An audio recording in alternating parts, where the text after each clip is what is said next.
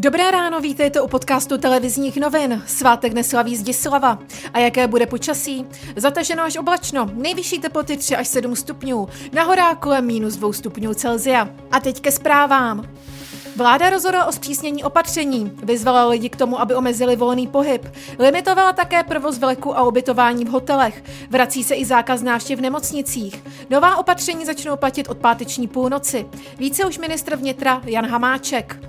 To nejlepší, eh, co lze v této chvíli dělat, je zůstat doma.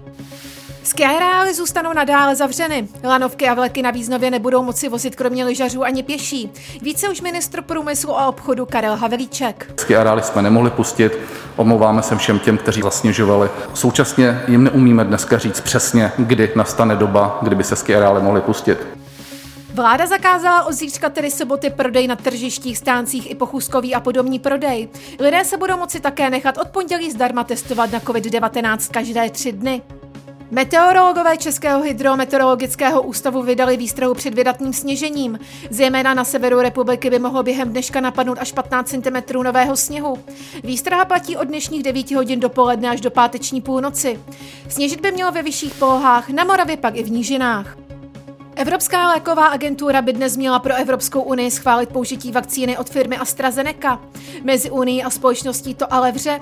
Do konce března Unie objednala 80 milionů dávek, ale možná jich dostane méně než 30 milionů. V dalším čtvrtletí by pak mohla dostat jen polovinu dohodnutých dávek.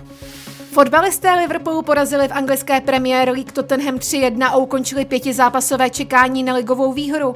V tabulce tak poskočili na čtvrté místo před West Ham. Více informací a aktuální zprávy najdete na webu TNCZ.